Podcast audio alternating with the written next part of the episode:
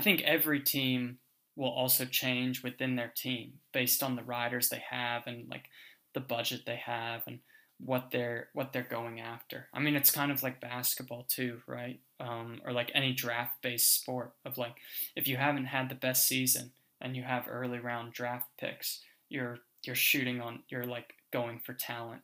Um, if you're one of the best teams in the league, you're trying to optimize the team you have. Hello,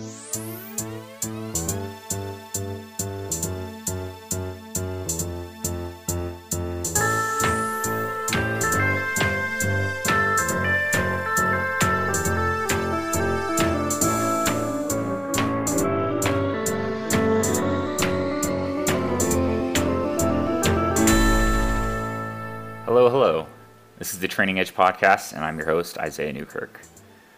This is season two, so our theme is chatting with coaches to see how they help their athletes unlock their edge. This episode, I chatted with World Tour team EF Education First performance manager Nate Wilson. With working for a World Tour team, Nate has a good insight into what the top level of the sport is doing within training. So, my goal was to discuss how this could translate down the line to other levels in sport. We discuss developing Pro Tour riders, spotting talent, what a Pro Tour team camp looks like, and even how he believes the Tour de France is going for their team. But before we dive into this episode, I have a favor to ask of you. If you can go ahead and give this podcast a review or a rating. This both helps me to see what you guys think, but also allows this podcast to grow. Thanks. Now, on to today's episode. Enjoy my chat with Nate Wilson. All right, we're back. Today I have the pleasure of being joined by Nate Wilson. Nate is the performance manager for EF Education First World Tour team and also the owner of his own coaching company, Catalyst Coaching. Nate, welcome, and how are you doing?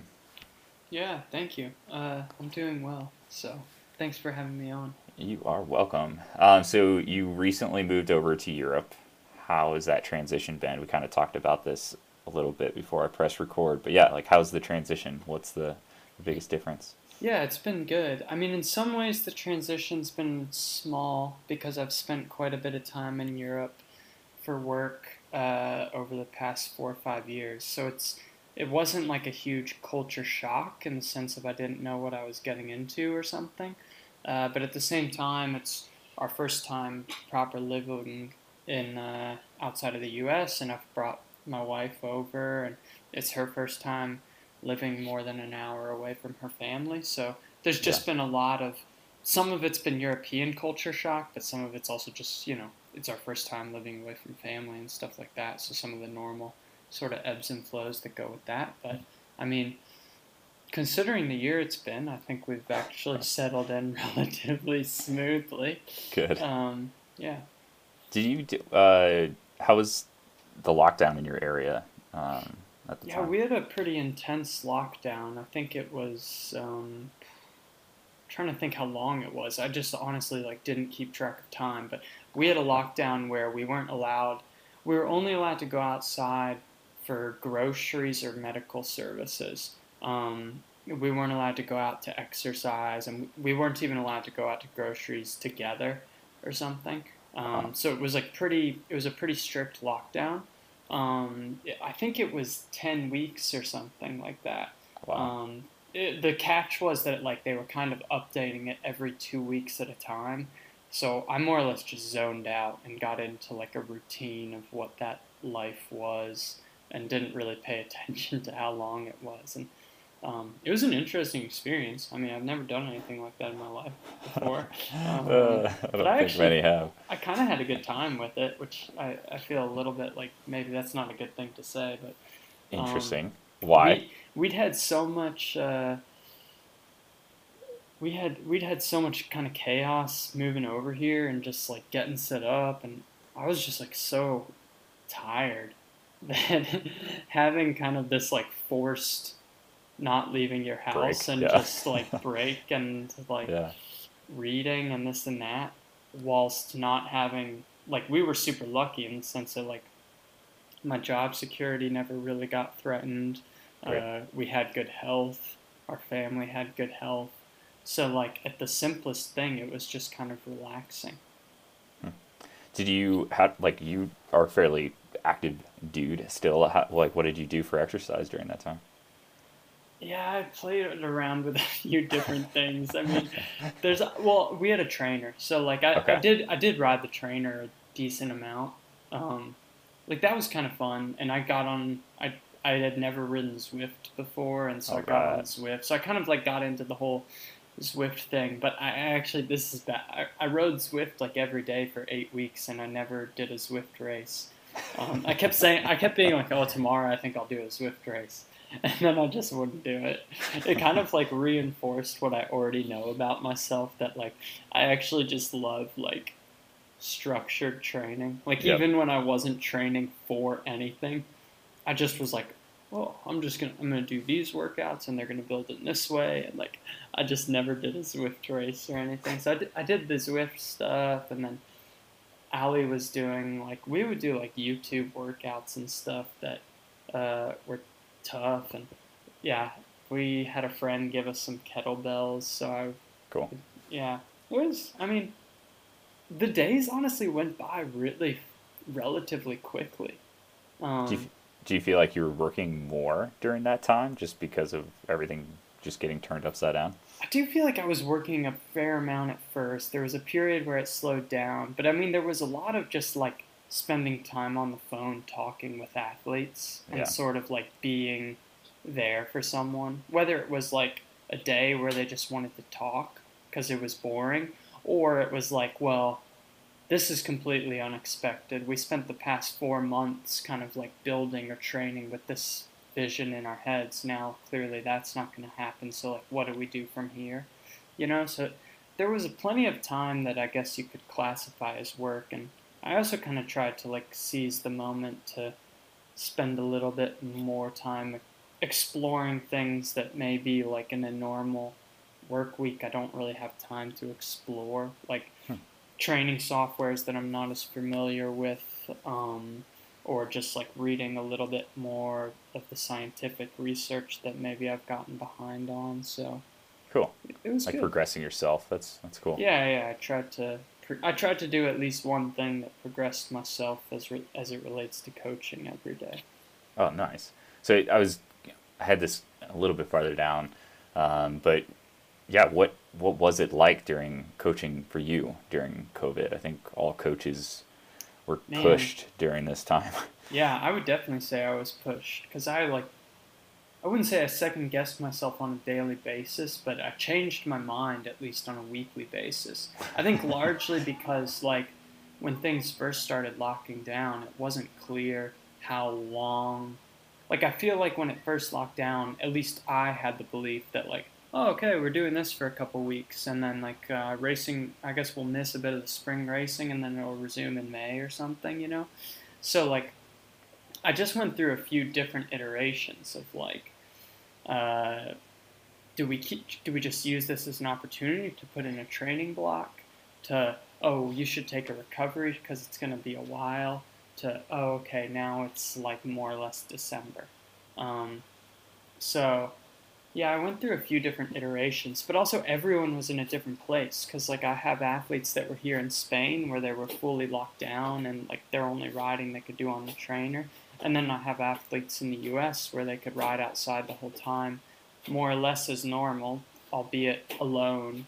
Um, so yeah, I feel like I did a lot of just pivoting, yeah. I guess yeah, because. I'm a big believer in having a plan and being like, well, like athletes do hard work, and so like we owe it to them to give them like kind of a reference point of what their hard work is building to, and so but like you can't that sort of necessitates having a little bit of a longer term vision at some point. and so I just went through a few different versions of that, where like at one point it was getting ready for June, and then eventually I more or less arrived at the conclusion of like let's more let's have two priorities that are like doing work that we think just improves you long term kind of regardless of when our next event is going to be and two in like enjoying yourself and being happy and being healthy Yeah. So I guess that's kind of where I landed at, but it felt like it took me like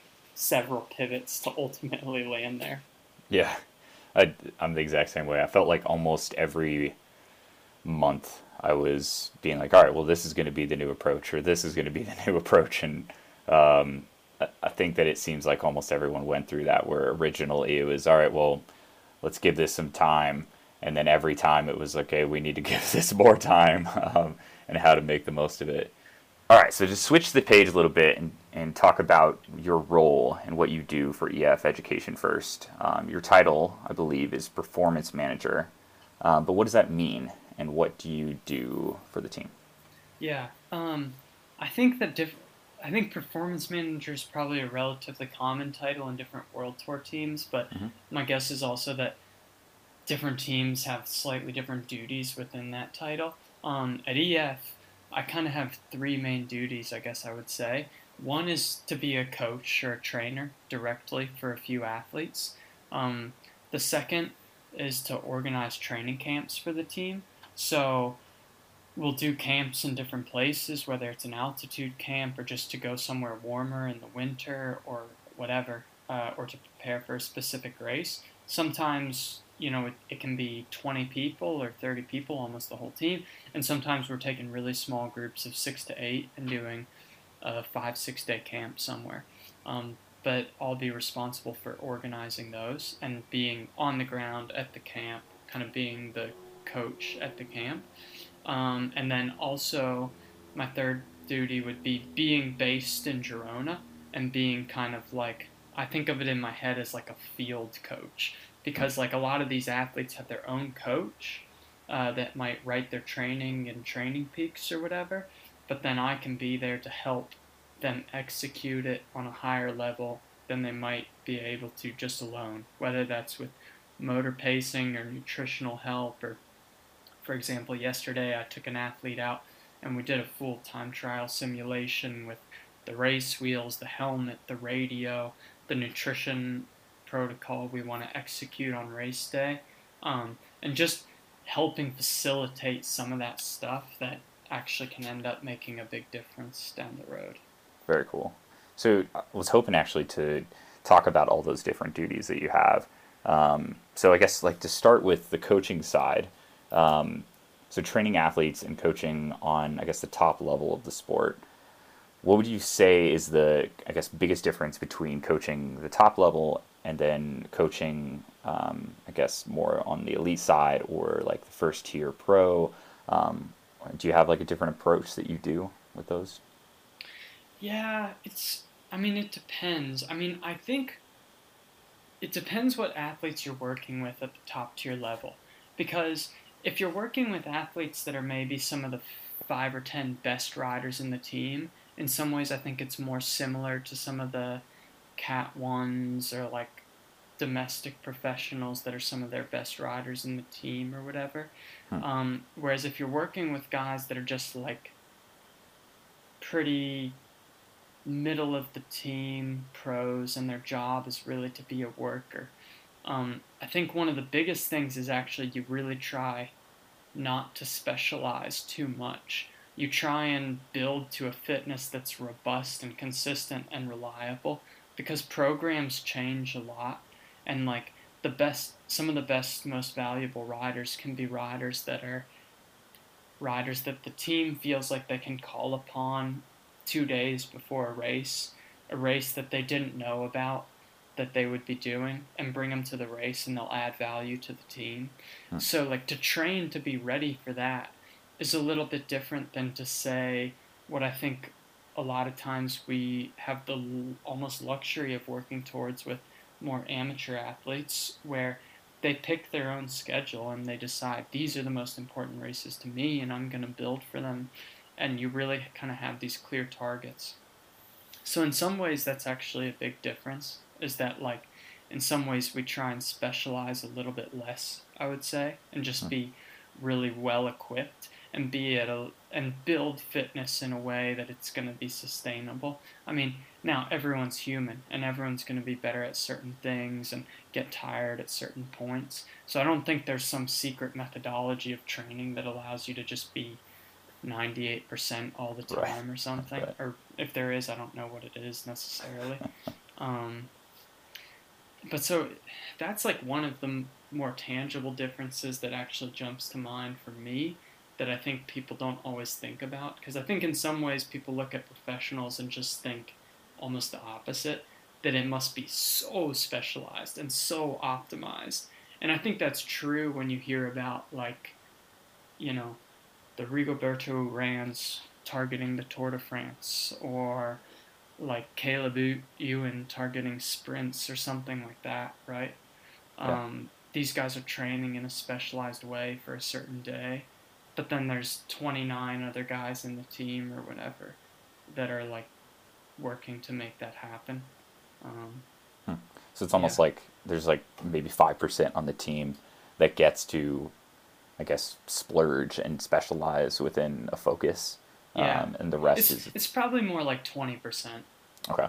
And I mean, everyone's going to have their focus of like what, and even like, you know, you're going to have the group that even if their program changes, it's going to change within the classics or it's going to change within the stage races. So it's like, it's not like you have no idea where you should be aiming, kind Mhm. of. Mhm. Um, but yeah, that's, Hmm. that's one thing. Um, Okay. I guess another thing is just like these guys, if they do it right, they have a lot of time to recover, which means they can handle a bit more training load. Um, so I think that's one difference of like sometimes people look at it and think, "Oh, I could, I could never handle that kind of training load," but some of it's also just life of like you could train differently if all you had to do after training was sit on the couch. Um, but that's one thing I really try and remind these guys of that like being at the world tour level isn't just about doing the training at the world tour level, it's also about doing the recovery at the world tour level. hmm Have you found that that has changed with time? Like that the approach to recovery is more uh, all inclusive, or it's more a, a bigger thing that people focus on now? I think so. I mean, I, I think it's probably more active, you know, Yeah. just because like sports science progresses. Like maybe 20 or 30 years ago, recovery was basically about just sitting on the couch. Yeah. But now I think there's like, you know, nutrition science is so advanced, or even physiotherapy is so advanced that, I mean, top level athletes are seeking out more or less a lot of help in their recovery. Like, it's not just do the ride and then sit on the couch. It's, well, did you do the ride and then eat the right thing? And then did you uh, go get the massage or this or that, you know? Do you, as a coach, find that you're bugging the athletes more about protocols like that, or um, suggesting things for that? I think that's one where it depends on the. I mean, it depends on the person, but I think it depends on a very like broad level on Yeah. the experience level. Like, it's something that the younger pros might not realize how seriously they need to take it, whereas the older pros kind of just get it, you know? Like, Yeah. they've been they've kind of had some of these messages drilled into their heads for six seven eight years now and like it's just second nature so like you see you see some pros doing stuff that's just second nature to them um, that like other pros would almost never think to do you know So that kind of reminds me of another topic I wanted to chat with you about, which is cultures and how that affects things within the team. Um, so, like, obviously, a world tour program has a lot of different cultures coming into play. Um, ha- like, how does the team juggle that? How does the team approach that? Um, yeah. I mean, one thing that like has really impressed me this year, and it's just it's been cool to just see is like, so we have seven sport directors, Mhm. and amongst them, one they span quite a few cultures. You know, we have a Belgian, we have a Dane, uh, we have a our head director is kind of a Brit slash a Finn, Finland, you could say. We have a German, we have an Italian, we have a Spaniard. Uh, you know, our European general manager is from New Zealand. Uh, our team overall manager is American. Um, so we have a lot of cultural perspective amongst the staff, and so I think that there's not really a rider background that we don't have someone in a like a sort of director type role that doesn't have a similar background or understanding or experience with. And then also language wise, this group is just really impressive. Like most of the sport directors speak three, four, five languages. So like their ability to communicate and relate with someone from Colombia, but also Italy, but also America is really good. And I think that, I mean, there's different cultures and personalities everywhere, but I think on a simple level, just being able to communicate is massive. Because if someone feels comfortable in an athlete's shoe and like they can communicate with the people around them that they sort of know are there to help them, then you're gonna learn what they need, kind of. Um, so I actually think the team is quite well equipped uh, to handle that kind of cool. multicultural perspective. Yeah, I would think that would be huge. Is that something that you think was purposeful? They tried to bring. Yeah, uh, I, th- I, think so. I think cool. definitely because I think you see other teams, especially smaller division teams, where like if it's an Italian second division team, they might have only Italian directors, and that makes right. it a lot harder for like I don't know, a Canadian to ride for that team. like, not because they have any issue with Canadians, but like at some point, if the Canadian doesn't know Italian and isn't Italian, and they don't, you know, it just is, it's just tough. Yeah, yeah. Is that something you've been working on as well? Like, if you've been working on, you know, understanding different languages or different backgrounds and stuff like that? Yeah, I mean, mainly Spanish for me. Yeah. Because yeah. one, we're living in Spain but really, the right thing, just not the right thing, but to really do well here and like be respected by the locals, you want to speak Catalan. Right. Um, but yeah, we we have quite a few Spanish-speaking riders in our team, so uh, I'm working on Spanish. Uh, I wouldn't I wouldn't say I'm impressive. Okay, I'll give you some time. And you you uh, you're in Girona, right? Yeah, exactly. Okay. Just wanted to touch on that. Yeah yeah, the interesting contrast between Catalan and, and Spanish is I thought was very interesting when I was there. Um, yeah. um, so that kind of covers the, the culture differences between riders and um, sport directors and but do you I guess on the I guess more smaller level what about training philosophies and culture basis off of that like how do you do you coach differently based off mm. of hmm. culture I guess I don't know if I would say I like to think I do, but I, I guess I think I do. But I guess I, I feel like I think I coach differently on. I don't know if I would call it culture differences in America, but I guess I just think I coach differently with different athletes based on what their own personal beliefs are. And yeah. probably some of that is sort of driven culturally based on where they grew up racing, who their mentors were, what the people they pay attention to train like. Mm-hmm. But some of it might just be their own, you know, they read, they're really into it. They read a lot about it, whatever, you know. So I think that um, I've worked, I work with some athletes where for them to be like actively thinking or putting input into their own training isn't really something they want to do. They're like, yeah. I work really hard every day, and like I just want to do the training and be done with it.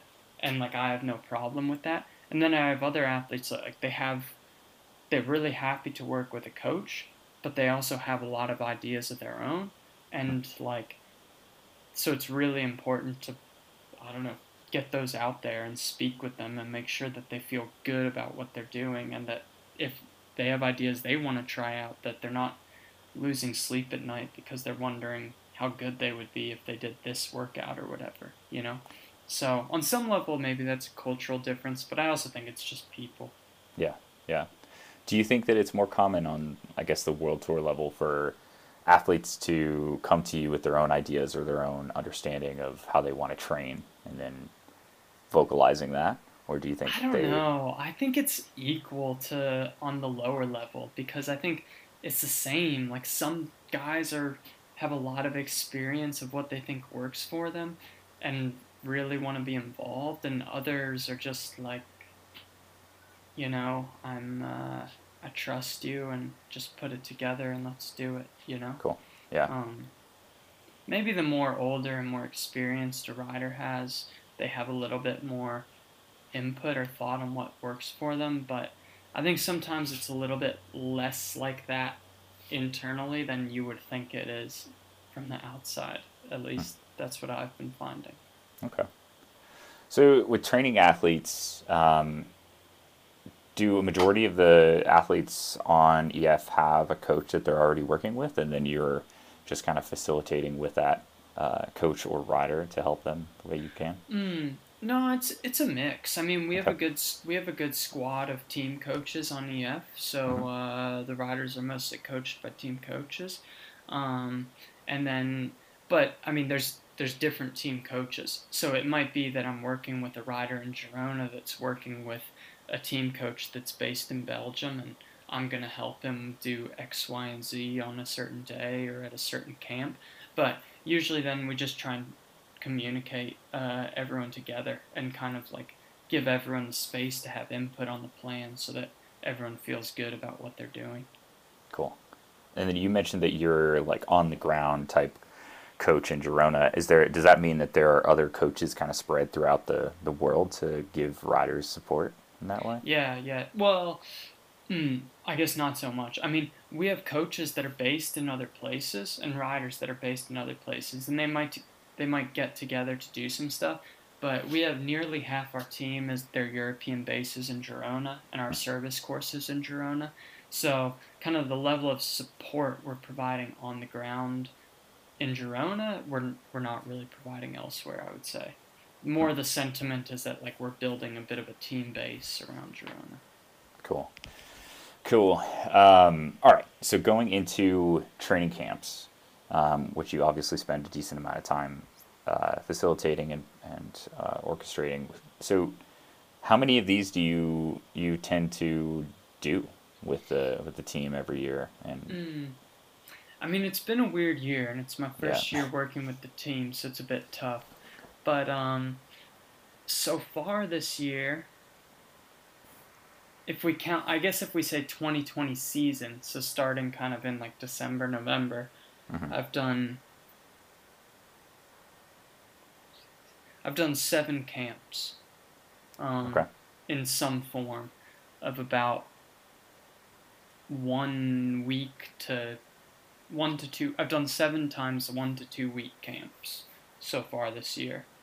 Um, some of those have been pretty. Yeah, we we kind of have different forms, whether for all the way from like almost maybe you wouldn't call it a camp, but like everybody's staying in their own place and we're just meeting for training every day for a week or something, um, to full on. We've all gone not to our home, staying at a hotel, uh, this and that. what do you think the I guess the main if you think of a training camp, what do you think of the purpose of it is? Mm, that's something I've spent a lot of time doing or thinking about because I think some, I think a lot of people think, you know, you should just do camps and it's important to train together as a team. But I feel like when I was coming up uh, as an athlete, I remember knowing a lot of athletes at the professional level that actually hated going to training camps because they, they would talk, oh, I hate going to training camps. I like have to do. I have to do the team training and not my coach's training, and like I just go to these camps and I get slower and, and this and that. And so I feel like that's actually really shaped my thinking of like, well, the team puts a lot of effort into training camps, whether it be money or staff or time or thinking or whatever. So it kind of sucks if like you put all this effort into a training camp and then it turns out on the other side of that the riders are basically feel like they're getting slower from it. Yeah. Um, so like my like guiding philosophy is that if we have a camp, riders should come to that camp for a specific reason because they're accomplishing something they couldn't accomplish just at home. Because all these guys travel so much for racing that um, if they don't need to be away from home, they shouldn't. So, um, I guess there's that abstract idea behind every camp we do, hopefully, that it should mm-hmm. be for, for a specific reason that enhances their training. But then that can that can totally vary from it can be well okay we're doing motor pacing or we're doing these efforts that you know, at home you're doing all these intervals alone based on your power meter and a timer or whatever. And now we're doing efforts that realistically you couldn't do at home because we're doing them with like a group dynamic and it relies on being with other people. Um, or it's as simple as we're at altitude and at home you wouldn't be at altitude or whatever. So it can be anything, it can be any reason. But I think any camp we do, we try and have a reason behind what the athlete's getting out of it.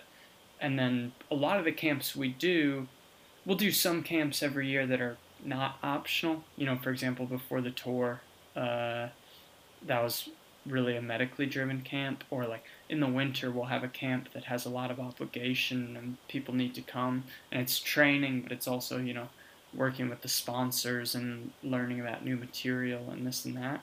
Mm-hmm. Um, but camps that we do beyond that, I actually really like to make them optional and tell the athletes this is this is my idea behind this camp and if that's something that you feel would improve your training process come to the camp if you feel it wouldn't then there's no obligation to come to the camp because then it also really contributes to a positive environment in the camp because yeah. yeah. then you don't end up with people feeling oh yeah like i wish i wasn't at this camp this and that to me, that's a really powerful thing.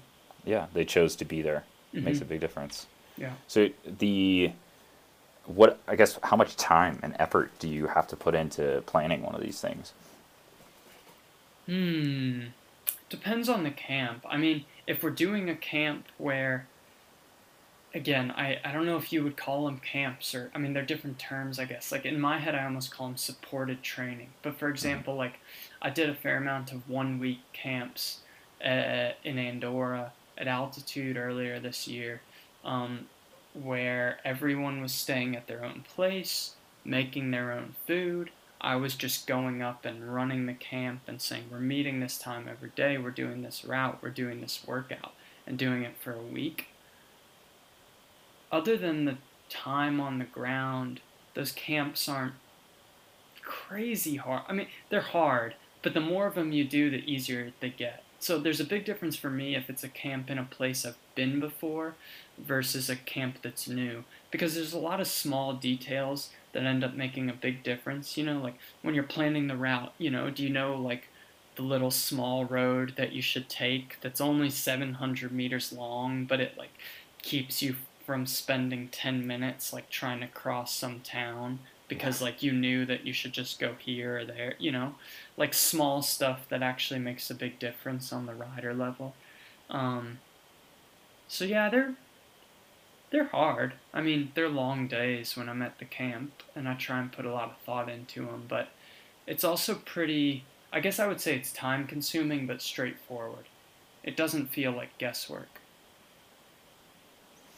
So let's say, for example, um, I'm sure you get this question quite often, but like the use of altitude camps. So what uh how often do you guys tend to implement that and what do you see the use of altitude camps altitude mm. camps being? Yeah, I think with that we definitely try and work with like um, it depends a lot who the rider is, what their program is, where they're gonna like where on the calendar they're gonna be at altitude in relation to when the race is. You mm-hmm. know, some some athletes really don't seem to struggle at altitude, and maybe it's uh, they can actually do altitude camps and have great effect pretty quickly because they don't have a big detriment in the first four to five days, so they can go for a relatively short altitude camp and get a lot of boost out of it because they can keep a pretty high training quality the whole time. Hmm, okay. Um, for other athletes, maybe it really needs to be thought about if it's worth it on an in-depth level because maybe they actually really sh- they they show a benefit from altitude, but they also really struggle uh, at first. So they really need to take it easy while they're there. So they really need to have the time to be there for three weeks or something. You know. Yeah. Um, or maybe they respond to it in a way that they get really strong, but they actually don't get that kind of race fast from it, and it doesn't really actually suit the races they're doing.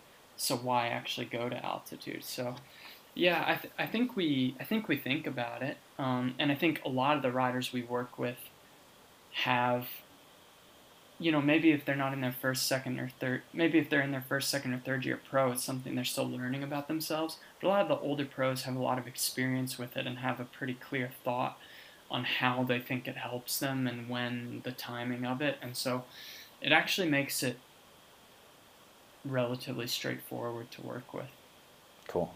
And that's something that you guys primarily get over time and experience with these athletes is figuring out how they respond to yeah. altitude. Okay. Yeah, yeah, exactly. But even if it's their first year in our team, like if they've been a professional for six or seven years, they might have a pretty good handle or like a historical body of data, um, both from blood work and just training files at altitude and then race files off the back of altitude that can give a pretty quick answer of if it's something to consider in a certain time or not. Mm-hmm. Yeah, I think that's super interesting because a lot of athletes just make the assumption that altitude and time at altitude will always benefit you. Um, yeah, yeah, I totally agree. There's a lot of that. That like, if you can do an altitude camp, of course you should. Not always. Um, okay, so then what about the the most recent camp you did? So the tour prep camp, and then how have has camps been affected by COVID, like with the whole, um, mm. I guess, creating a bubble kind of yeah. thing? I mean, camps have been super affected. I guess in the same way that races have been affected, because we kind of look at camps as a race event um, and say, here's our protocol from our doctors of what we need to do to stay safe and healthy, and that encompasses COVID testing, but also, you know, uh, hand sanitizer, masks, wearing mm-hmm. gloves when preparing bottles, r- riders not reaching into the cooler to grab their own bottles, but one person being designated to hand them out, um, or whatever. You know, riders all having their own room rather than sharing rooms. Um, so there's a lot of like extra thought that goes into it. Um, and then Sorry, what was the other part of it? That's all right. Do you feel like riders have like adapted to that new protocol quickly, or is that something mm. that's kind of taken time? Because that's a lot of little things that people are probably just yeah. used to doing. That's the thing. I think there's a lot of second nature stuff that people just don't even think about. Yeah. Um, and catch themselves, but that's the beauty of it being a team. Is like you've got a lot of people thinking about it. So like, if two people forget about it, maybe four people don't, and like so I think it's gone pretty smoothly. And I think at this point, it's been a big change, but at the same time, it's occurred relatively slowly because we had this whole lockdown and holding period before even returning to racing. So I think everyone's had plenty of time to wrap their mind around the general idea that things are going to be very different.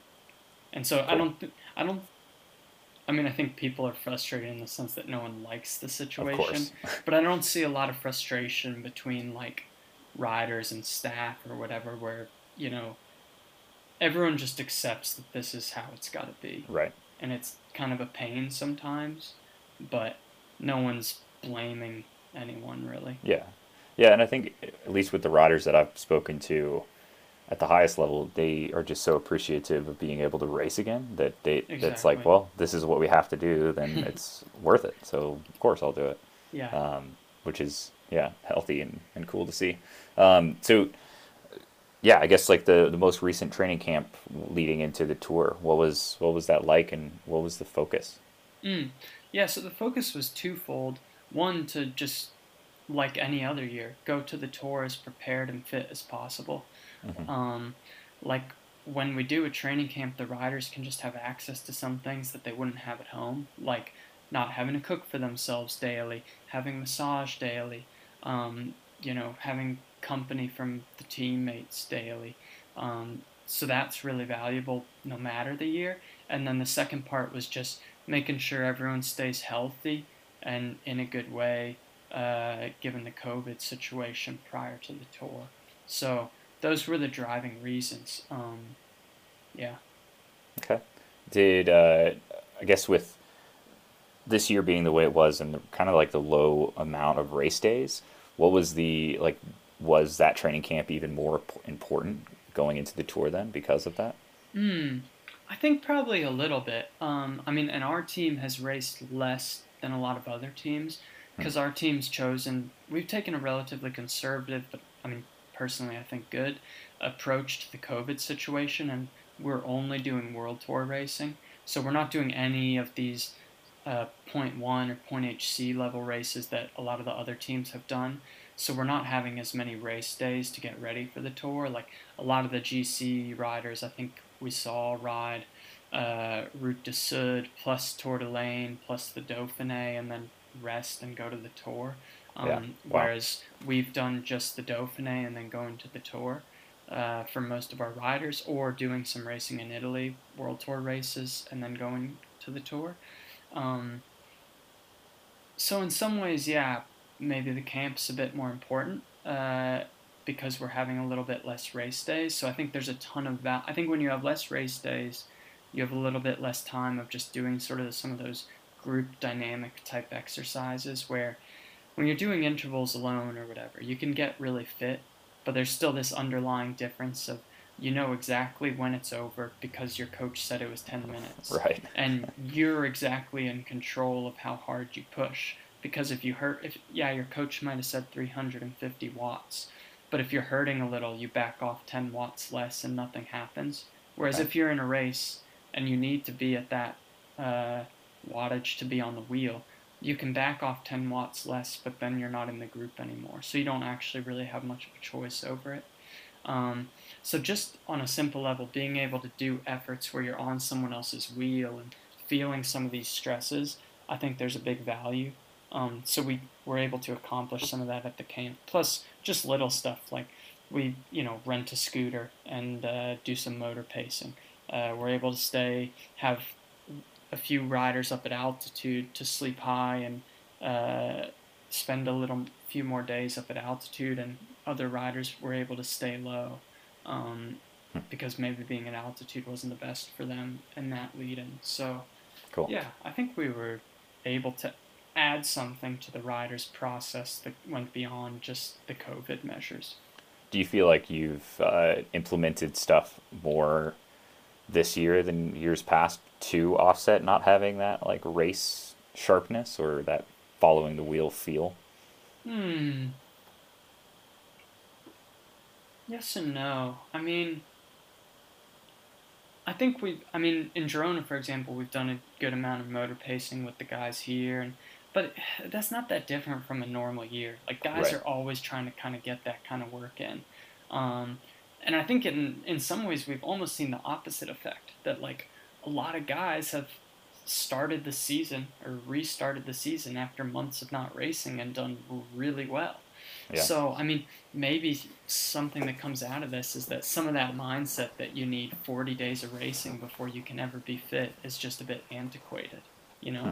But I think we've also seen that already in the past few years with plenty of good riders racing less and doing I don't know, longer tr- periods of training and then a race, and then a long period of training and then a race. Um, so I don't know if we've done anything differently, but maybe it's more just that we'll take something out of it. Hmm.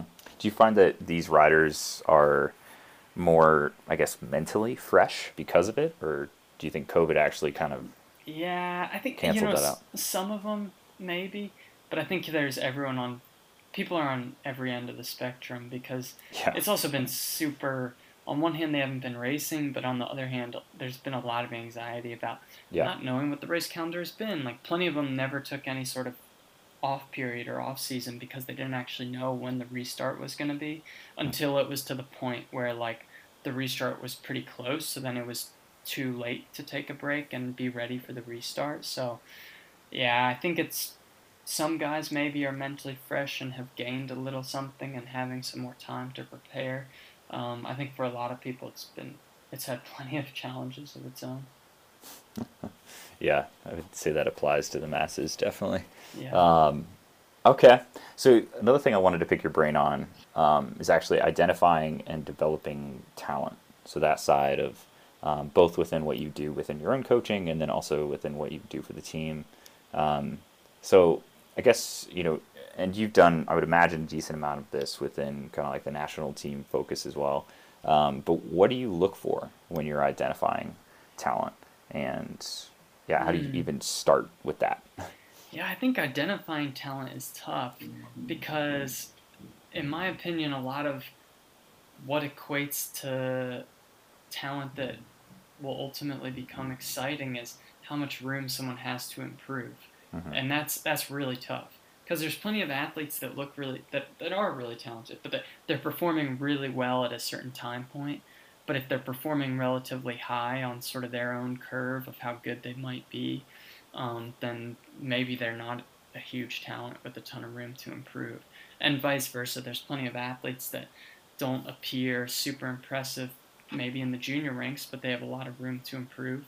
Um, so some of the stuff I try and look for is just uh, what are they what are they good at, and I, I try and guess a little bit on like what they're good at, Mhm. um, and how that might translate down the line. If if someone is, seems a little bit underdeveloped for their age category um, and is performing pretty well, uh, that's that's a big marker for me Hmm. for talent.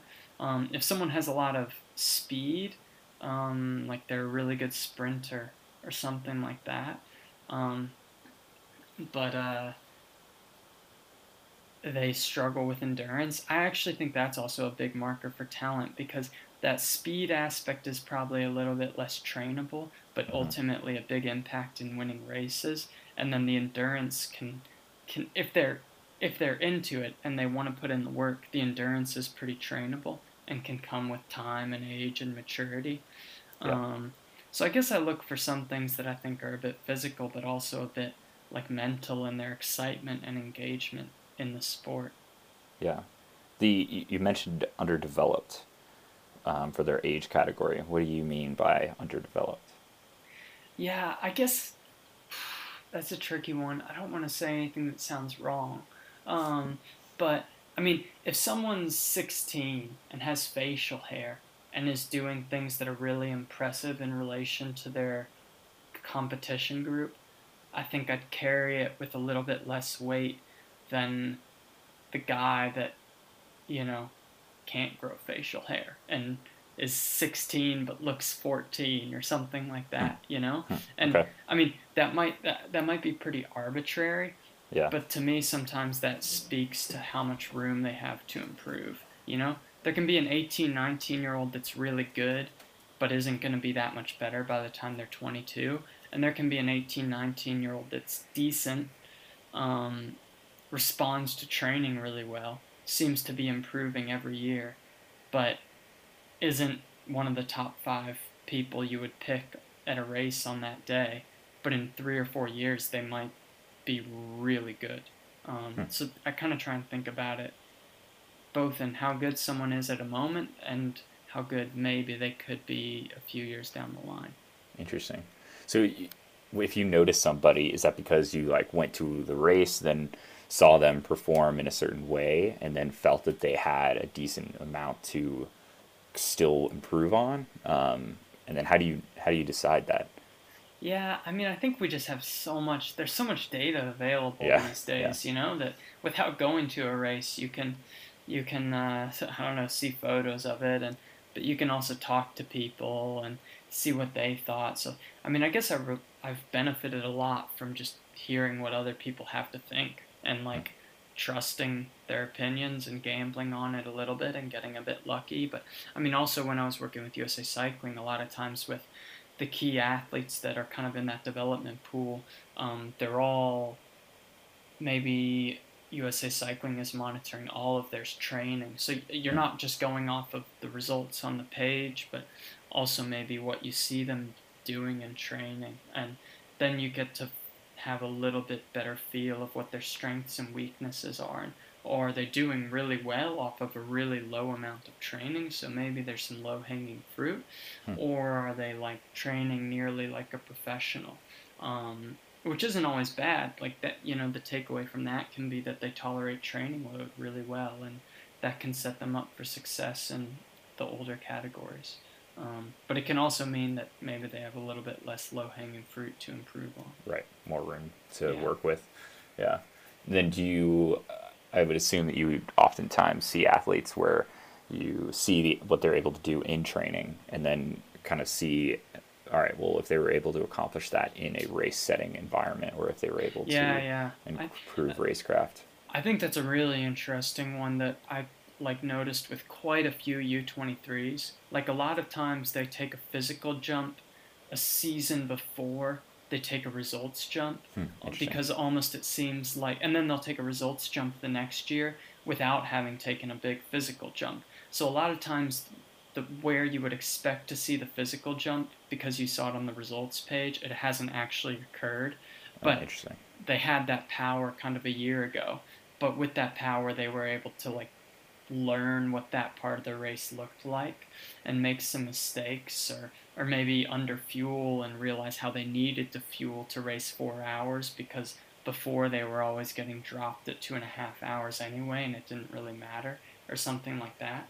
Um, and then the next year you can see the rate the the results but then you look in the training files or whatever and you're saying oh they're not they're not doing any more power than they were doing the year before but clearly they're doing something different with it Yeah, figured out how to use it. yeah Hmm. How about like the emotional side or maturity side of uh, development? Hmm. Sure. I mean, I think that's massive, especially the higher. I mean, I think it's massive at any level, but I Right. think the higher up the ranks you go, like there's a there's a big difference between going to a race that's a three hour drive away and going with your family compared to like getting on a plane and going somewhere for six weeks. Um, so I think it takes some takes some time to like get over some of that uh, new stimulus and stressors before what you might be physically capable of is going to shine through. Do you feel like, uh, I guess, on the top level of the sport, that World Tour teams will keep an eye on particular riders and then let them develop elsewhere um, before kind of like shepherding them into the program? Or do you feel like that's Mm. less common? I think every team has their own philosophy because I think Mhm. you're seeing some teams that are signing riders that haven't young. even finished the juniors. Yeah. So, uh, to me, without wanting to sound like too cynical or something, that's kind of the opposite of letting them develop elsewhere and then shepherd Right. them into their program. But then I think, yeah, other teams you do see that where like they might pick up rather than signing a lot of 22s and 23 year olds or even younger, they might sign a lot of 26 and 27 year olds that are like more known quantities. And, and maybe those guys have less room to improve and they're not gonna, um, they're not signing them with the idea of, oh, he's gonna come into our program and in two, three years' time be really good. It's more that, ah, we know what this person's capable of, and we have a really clear idea of how we could use that in this team, sort of strategically, and uh, that's why we want to work with this rider. So I think just different teams have different philosophies. Yeah, it seems like that's been changing more and more where certain teams have more of a drastic approach Yeah. and others do I not. mean, I think it probably also just depends on. I think every team will also change within their team based on Right. the riders they have and like the budget they have and what they're what they're going after. I mean, it's kind of like basketball too, right? Um, or like any draft-based sport of like yeah, if you haven't had the best season and you have early round draft picks, you're you're shooting on you're like going for talent. Um, if you're one of the best teams in the league, you're trying to optimize the team you have. Huh. and then you could, I guess, not waste money, but I guess like gamble a little bit more and and uh, back other things. Yeah, exactly. I like that point.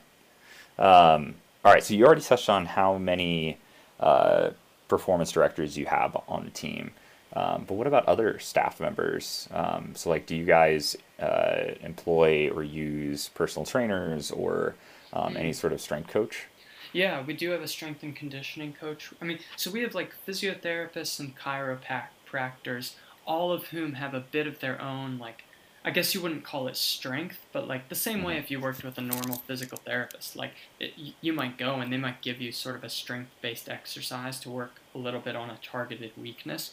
But then we also do have a proper like strength and conditioning coach we work with that um, they might overlap a lot with our physios and our chiros, to like learn an athlete's weaknesses and try and work at them, but they're also there just to construct a strength program for an athlete um, based on that athlete's needs. Also, what they have access to in terms of a gym and equipment, and then different phases and different times of years. So, um, yeah, that's been pretty cool.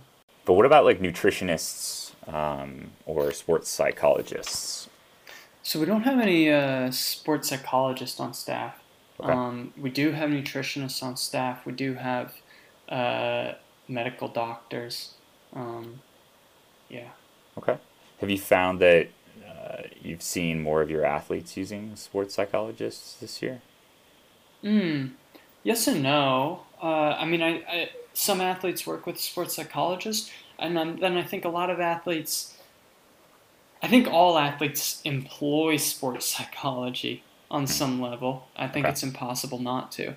But I think that you know a lot of the athletes have a really close relationship with the sport director or their trainer, and um, those people are obviously not professionally trained as sports psychologists, but they definitely use them as a sounding board and someone that they can uh, speak with about more than just the sport or things that they might be challenged with um, or whatever. So I guess I'm a little bit hesitant to say something like that because I'm a big believer in the profession of sports psychology and have recommended different sports psychologists or even just exploring the field in general to a lot of athletes I've worked with. So I don't want it to come across as saying, oh, we don't work with sports psychologists, but our trainers and our sport directors are sports psychologists because I definitely don't feel that way.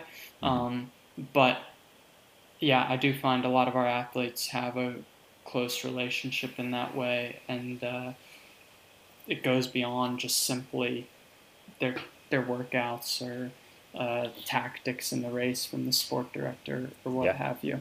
Yeah, yeah, I definitely get that.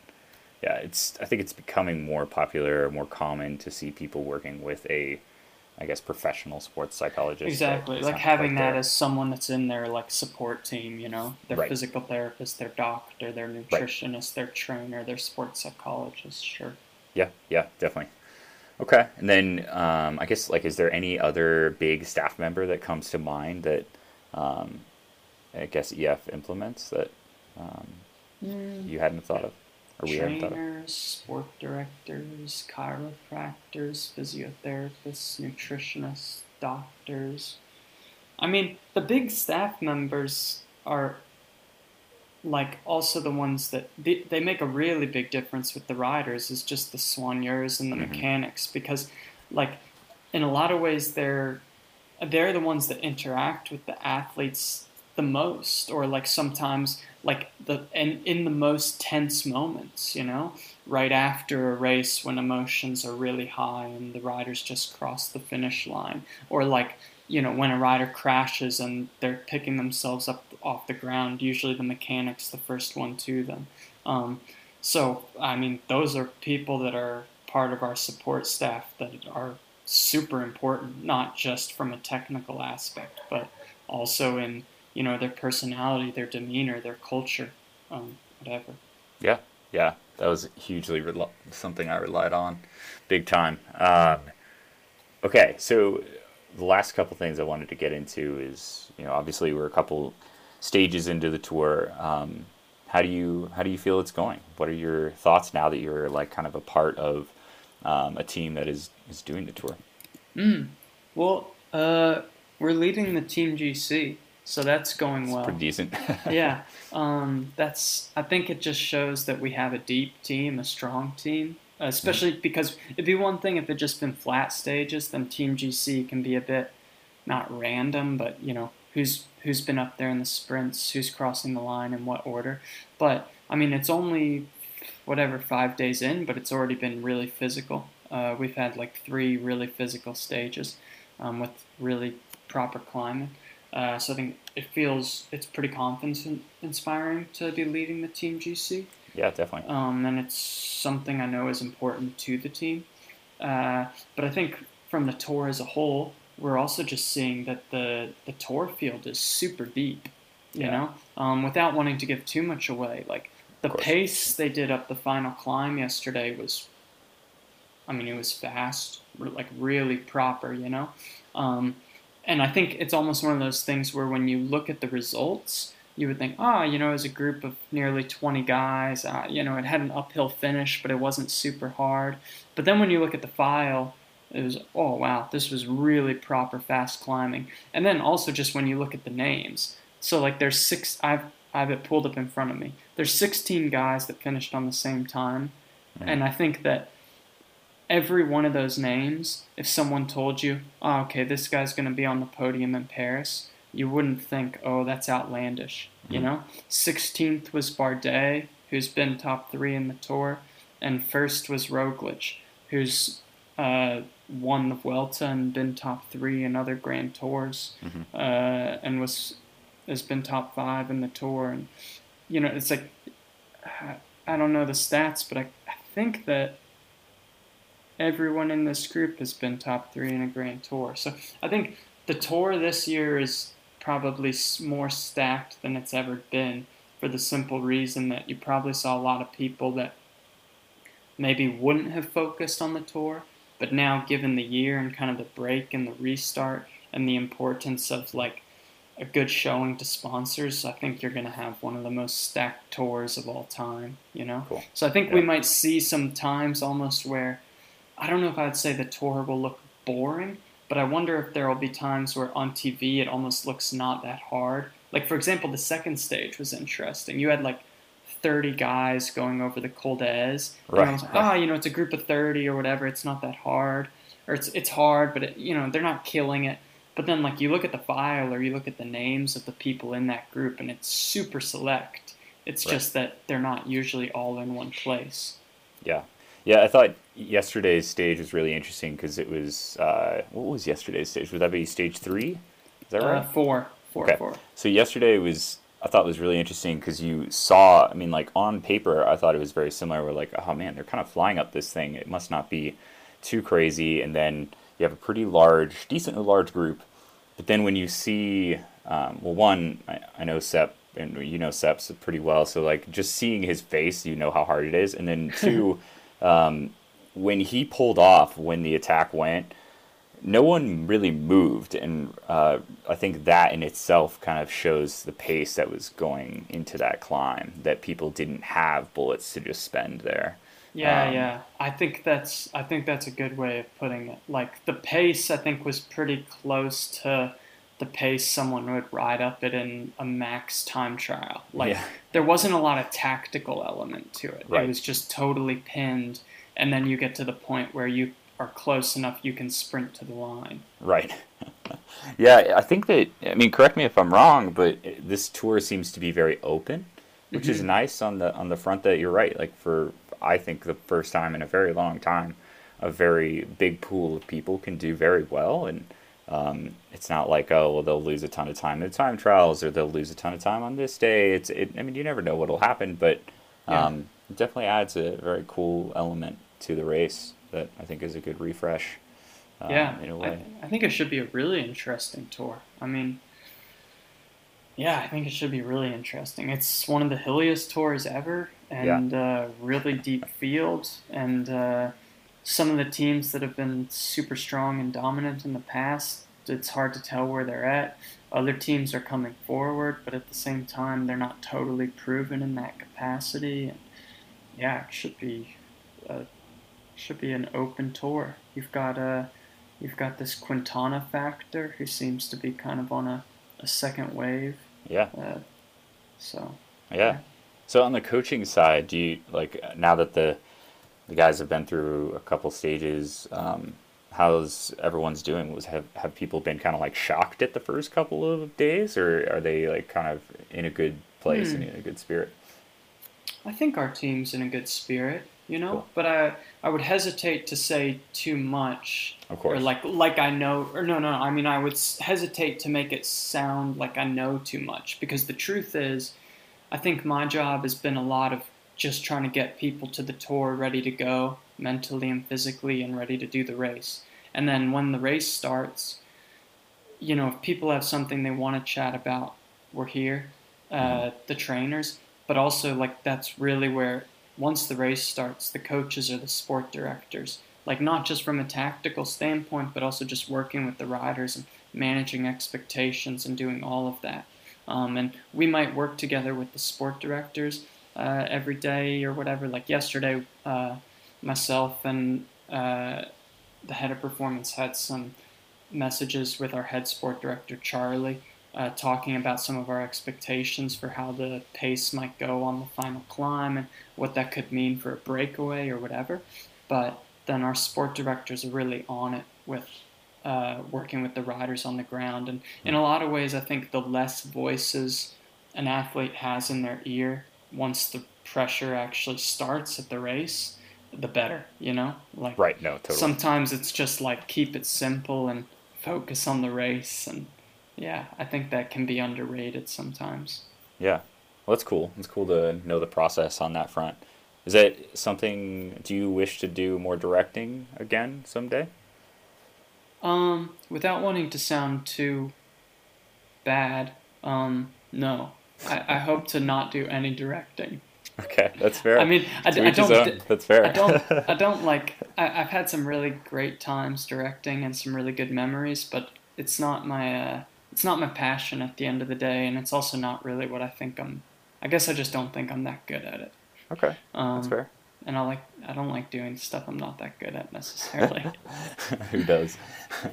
yeah. um, all right, final question for you, just to um, push you a little bit what um, since so since starting your job with EF, what would you say is the biggest thing you've learned or the biggest change in how you coach?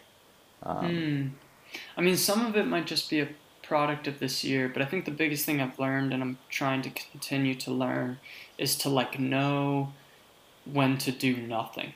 Like hmm. when to just wait and see what's going to happen, whether it be from an athlete doing some training um, or from how a season's going to play out or what or what information someone else might bring forward but basically just to know when to wait.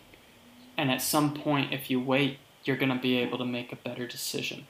Rather than like being so afraid of being wrong or going the wrong direction that you don't actually let all the information get on the table and you change track too many times um, I, I think that might come off a bit as like sounding like it's all about this year and COVID, but I also just think that's something that like I've really like people that I really respect at this team. I think are really good at doing that, um, and that's something that I think I can be better at. Um, yeah. Yeah, I think that's a huge lesson. Yeah, that's very well put. All right. Well, thanks, Nate thank you very yeah, much for thanks. the time and, and everything. Um, really appreciate it. Um, yeah, good luck with everything. But all right, we will talk another time. Yeah, thanks a lot, Isaiah. Thanks again for listening to my chat with Nate. Insightful guy, and always has plenty of top level work being done. Next episode, we are actually going back to the roundtable format. I got some really good um, reviews on doing that style, so I'm going back to it. Um, so stay tuned as it's a good episode. But till next time, everyone, stay safe and keep finding your edge.